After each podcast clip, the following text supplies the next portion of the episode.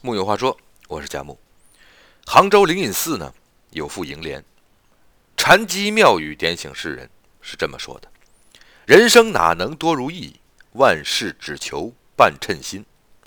是啊，人人都希望万事如意，可是人这一生中不如意的事情十之八九，哪能事事称心呢？凡事只求半称心，半字用的巧妙，只求一半的称心。如此知足，方得长乐。中国人的半字哲学是知足不辱，知耻不殆，恰到好处，余韵无穷。生活不必太完满，一半就好。于无声处听惊雷，于无色处见繁花，自得妙境。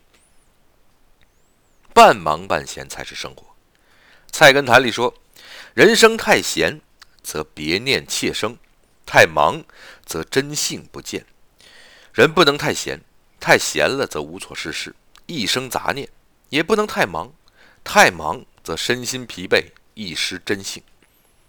生活最好的状态是半忙半闲之间。宋代文坛宗主欧阳修最得半忙半闲之趣，忙时勤于政务，换得一方富庶安宁；闲时与诗酒山水相伴，把日子。过得月白风清。在滁州做太守时，欧阳修忙完公务，爱到狼牙山溜达。有时兴起，便在山中大宴百姓，喝得酣畅淋漓，醉醺醺地说：“醉翁之意不在酒，在乎山水之间也。”忙就忙得井井有条，闲就闲得自在逍遥。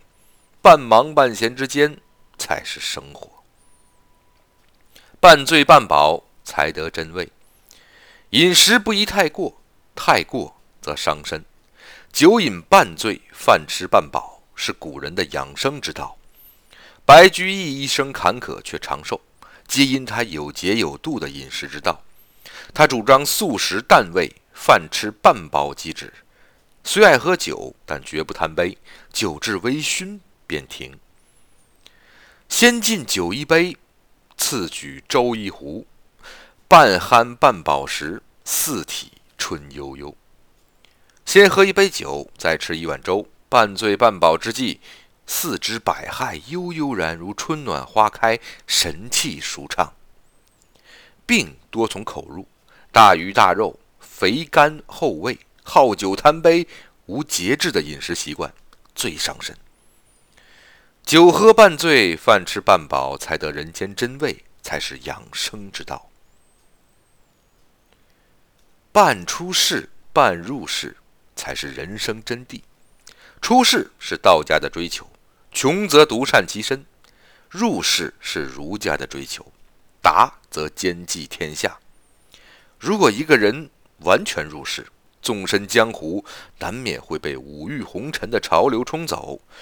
假如纯然出世，自命清高，则人生必是漂浮无根、空转不前。